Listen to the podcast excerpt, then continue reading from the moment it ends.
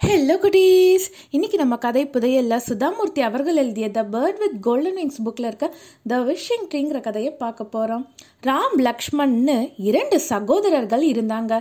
ரெண்டு பேருமே அவங்க அம்மா கீதாவோட நதிக்கரையோரமாக இருந்த குட் கிராமத்தில் வாழ்ந்துக்கிட்டு வந்தாங்க. அவங்களுக்கு அப்பா இல்லை கீதா தான் இரண்டு மகன்களையும் வளர்த்துக்கிட்டு வந்தாங்க. ராம் பார்த்தோம்னா மாற்றாந்தாய் பிள்ளை. அதனால கீதாக்கு ராம பிடிக்கவே பிடிக்காது. எப்போ பார்த்தாலும் வேலை வாங்கிக்கிட்டே இருப்பா. சாப்பிட்றதுக்கும் சரியாக கொடுக்க மாட்டா. புது துணியும் கொடுக்க மாட்டா. எல்லா வேலைகளையும் ராம வச்சு செஞ்சுக்குவா. தன்னுடைய பாசத்தை எல்லாம் லக்ஷ்மணுக்கு கொடுத்தா. அவனுக்கு நல்ல சாப்பாடு நல்ல துணின்னு நல்லா அக்கறையாக அவனை கவனிச்சுக்கிட்டு வந்தான் என்னதான் கீதா ராம் மேலே வெறுப்பை காமிச்சாலும் லக்ஷ்மணுக்கு ராம்னா ரொம்ப பிடிக்கும். ரெண்டு பேருமே ஒருத்தருக்கு ஒருத்தர் அலாதியான அன்பு வச்சிருந்தாங்க. என்னை காச்சும் கீதாக்கு ராம் மேலே வெறுப்பு அதிகமாக இருந்ததுன்னா முடியாத வேலைகளை எல்லாம் ராம் கிட்ட கொடுத்து செய்ய சொல்லுவா. ஒரு நாள் கீதா சொல்கிறா இங்கே பாரு நான் சந்தைக்கு போயிட்டு வரேன். இந்த ட்ரம் முழுக்க தண்ணியை நிரப்பி வை. தண்ணியை ஆற்றுலேருந்து எடுத்துகிட்டு வரணும். நான் சாயங்காலம் வரத்துக்குள்ளார முடிச்சிருக்கணும். சரியா? அப்படின்னு சொல்லிட்டு அங்கே இருந்து கிளம்பிட்டா. ராம் அங்கிருந்த பக்கெட்டை எடுத்துக்கிட்டு நதியை நோக்கி போறான் அந்த பக்கெட் பார்த்தோம்னா ரொம்ப பழசா இருந்தது சிறுசும் கூட. ஆனா ட்ரம்மோ பெரிய ட்ரம்மு. அந்த வீட்டில் இருந்து நதி ரொம்ப தூரத்தில் இருந்தது. ஒரு நாள் முழுக்க அந்த பக்கெட்டில் தண்ணியை நிரப்பி அந்த ட்ரம்மில் ஊற்றுனாதான் அந்த ட்ரம்மை நிரப்ப முடியும். ஒரு நிமிஷம் கூட வேஸ்ட் பண்ணாமல் ராம் அங்கே இருந்து நதியை நோக்கி ஓடுனான். அந்த பக்கெட்டில் தண்ணியை நிரப்பிக்கிட்டு வேக வேகமாக வந்து ட்ரம்மில் கொட்டலான்னு பக்கெட்டை பார்த்தா பக்கெட்டில் ஒரு சொட்டு தண்ணி கூட இல்லை. அவன் நல்லா ஒத்து பார்க்குறான். பக்கெட்டில் ஓட்டை இருக்கு. அவனுக்கு ஒரே குழப்பமாயிடுது. சாயங்காலம் அம்மா வரத்துக்குள்ளார இந்த ட்ரம்மை நிரப்பி ஆகணும்.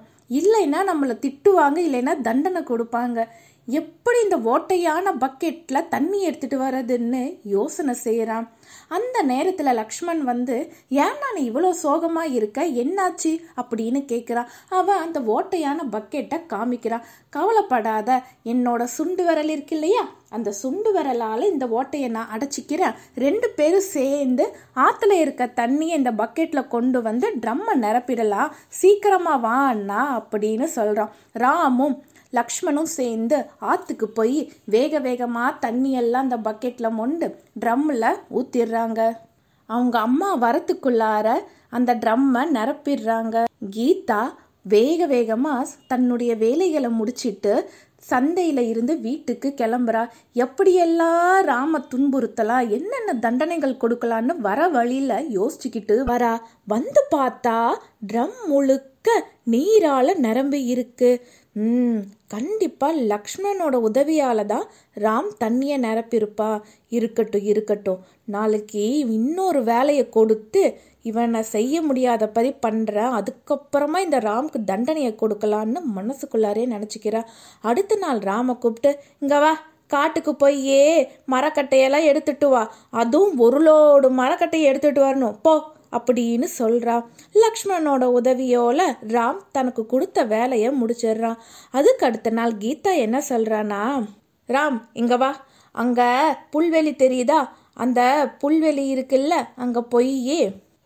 பண்டில் பண்டிலாக நிறைய புல்கட்டுகளை கொண்டுட்டு வா. அங்கே இருக்க புல்லெல்லாம் ரொம்ப உயரமாகவும் பச்சை பசேல்னு இருக்கும். வேணுங்கிறத நம்ம ஆட்டுக்கு போட்டு மீதியை சந்தையில் வித்துடலாம் அந்த ஆற்றை தாண்டி போகணும். ஆற்றை தாண்டி இருக்கிற புல்வெளியில் இருக்க புல்லை மட்டும்தான் பறிச்சிட்டு வரணும். சீக்கிரம் போயிட்டு சீக்கிரம் வா அப்படின்னு சொல்கிறா நான் சந்தைக்கு போகிறேன் லக்ஷ்மணனும் என்னோட வருவான் என்னால் சாமான எல்லாத்தெலாம் தனியாக தூக்கிட்டு வர முடியாது. லக்ஷ்மண் என் கூட வந்துடுவான் நீ தனியாக தான் போகணும். கிளம்பு அப்படின்னு சொல்லி அனுப்பிடுறா. லக்ஷ்மணுக்கு பாவமாக இருக்குது எப்படி ராம் தனியாக வேலையை செய்வான்? ஆனால் அம்மா நம்மளை வர சொல்லியிருக்காங்களே. வேற வழியே இல்லை. நம்ம அம்மா கூட போயிட ஆகணும் அப்படின்னு நினச்சிக்கிட்டு அவங்க அம்மாவோட சந்தைக்கு போகிறா ராமும் ஆற்றுக்கிட்ட போகிறான் ஆற்றுக்கு அந்த பக்கமாக பார்த்தா பெரிய புல்வெளி தெரியுது. அவனுக்கு ஆச்சரியமாக இருக்குது ஏன் இந்த புல்வெளியில் இருக்க புல்ல எந்த ஒரு ஆடோ மாடோ மேய மாட்டேங்குது? அப்படின்னு நினச்சிக்கிட்டு இருக்கா. அந்த வழியா ஒரு வயசானவர் வராரு. என்னப்பா இங்கே நிற்கிற அப்படின்னு கேட்குறாரு அது வேற ஒன்றும் இல்லைங்கய்யா. நான் இந்த ஆத்தை தாண்டி புல்வெளியில் இருக்க புல்லை பறித்து வீட்டுக்கு கொண்டுட்டு போகணும். அதுக்காக தான் வந்தேன். ஆனால் எனக்கு ஒரே சந்தேகமாக இருக்குது ஏன் அந்த புல்வெளியில் இருக்க புல்லை ஆடு மாடு மேய மாட்டேங்குது? அப்படின்னு கேட்குறா அந்த வயசானவர் சொல்கிறாரு நீ அங்கே போயிடாதப்பா அங்கே போனேன்னா உன் உயிருக்கே ஆபத்து வரும்.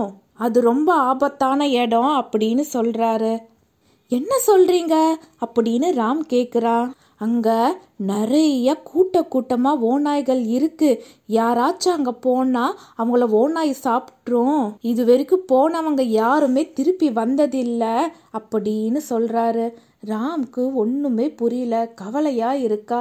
ஆனால் எங்கள் அம்மா வந்து அங்கே இருக்க புல்லை கொண்டுட்டு வர சொல்லியிருக்காங்க. நான் போயே ஆகணும் அப்படின்னு சொல்கிறான் வயசானவர் ராமோட உறுதியை பாராட்டுறாரு. மனசுக்குள்ளாரே அவனுக்கு உதவி செய்யணும்னு நினைக்கிறாரு. சரிப்பா நான் உனக்கு ஒரு ரகசியத்தை சொல்கிறேன் இந்த ரகசியம் எனக்கு என்னோட பாட்டன் சொன்னது. நீ உறுதியாக இருக்க உன் தைரியத்தை நான் பாராட்டியே ஆகணும். கண்டிப்பாக அந்த ரகசியத்தை நான் சொல்கிறேன் அந்த ரகசியத்தை நீ தெரிஞ்சுக்கிட்டேன்னா உன் உயிருக்கு எந்த ஒரு ஆபத்தும் வராரு அது என்னன்னா நீ அந்த புல்வெளியை அடைஞ்ச உடனேயே ஓநாய்கள் எல்லாம் கூட்டமாக உன்னை சுற்றி நின்றுக்கும் நீ நல்லவனாக இருந்தால் ஓநாய்கள் உன்னை விட்டுரும். உன்னோடைய வேலையை முடிச்சுட்டு வரும்போது திரும்பவும் உன்னை சுற்றி நின்றுக்கும் நீ அப்போ சிங்கம் மாதிரி கர்ஜனை செய்யணும். ஓநாய்கள் பயந்து ஓடிரும். உன்னை ஒன்றுமே செய்யாது அப்படிங்கிறாரு. ராம் அந்த வயசானவருக்கு நன்றி சொல்லிட்டு புல்வெளிக்கு போகிறான் போன உடனேயே ஓநாய்கள் அவனை சூழ்ந்துருது.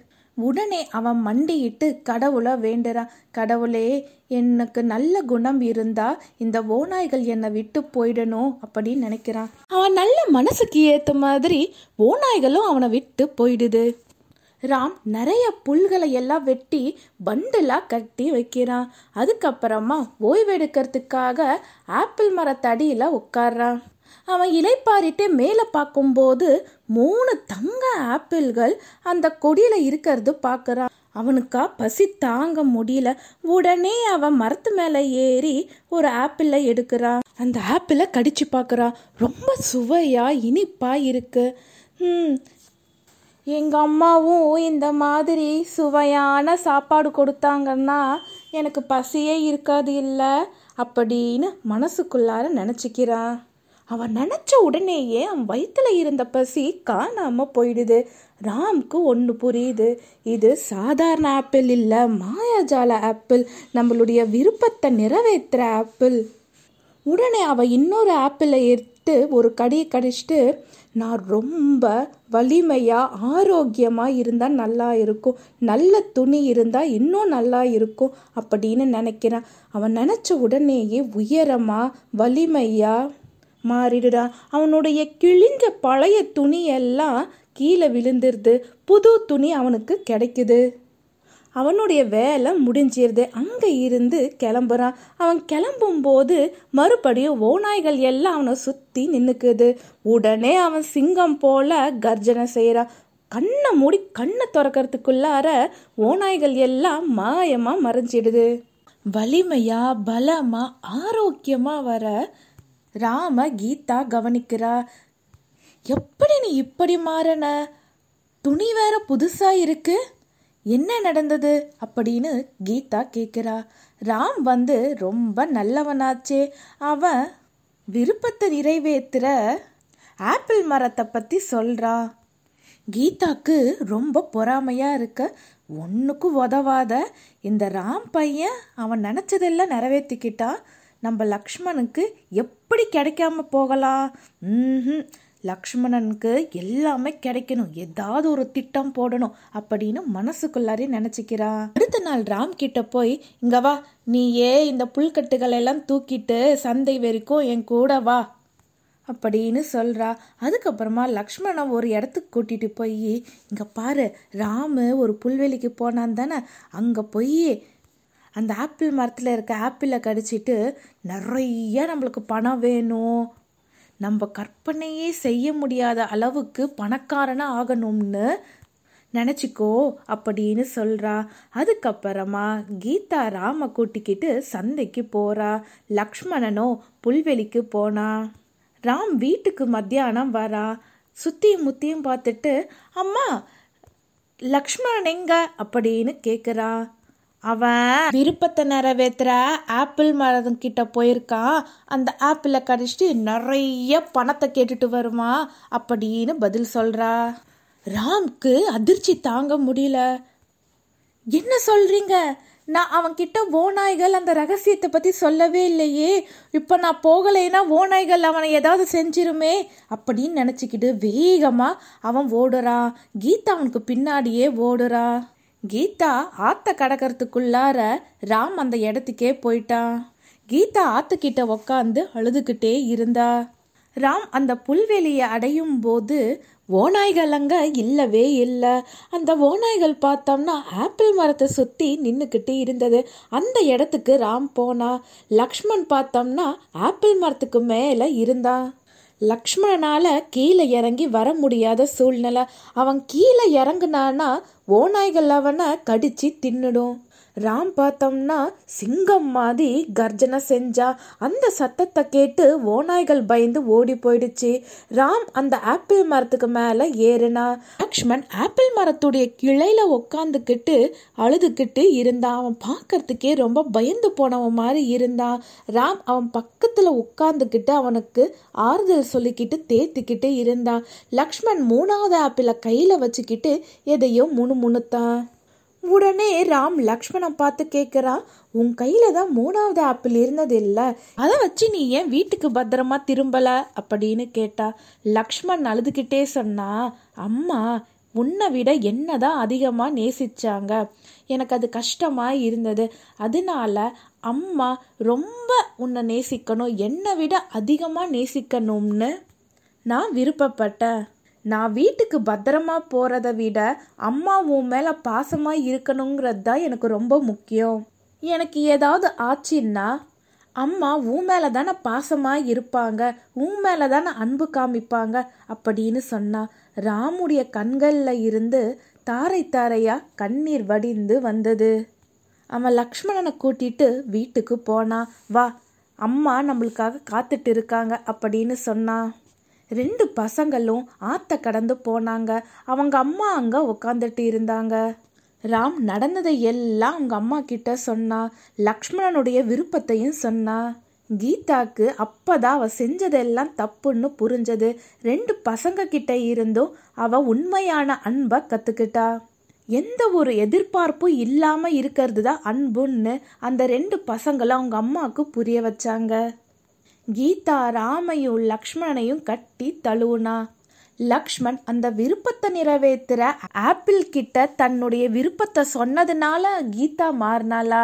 இல்லை ரெண்டு பசங்களோட அன்புனால மாறினாலாங்கிறது யாருக்குமே தெரியாது. ஆனால் கீதா அன்னையில் இருந்து ரெண்டு பசங்க மேலேயும் அளவுக்கு அதிகமான பாசத்தை காமிச்சா ஒரே மாதிரியா நடத்துனா? அன்னையில் இருந்து ராமும் சரி லக்ஷ்மணும் சரி அவங்க அம்மா கூட சந்தோஷமாக வாழ்ந்துக்கிட்டு வந்தாங்க. இந்த கதை உங்களுக்கு பிடிச்சிருந்ததா குட்டீஸ்? பாய்!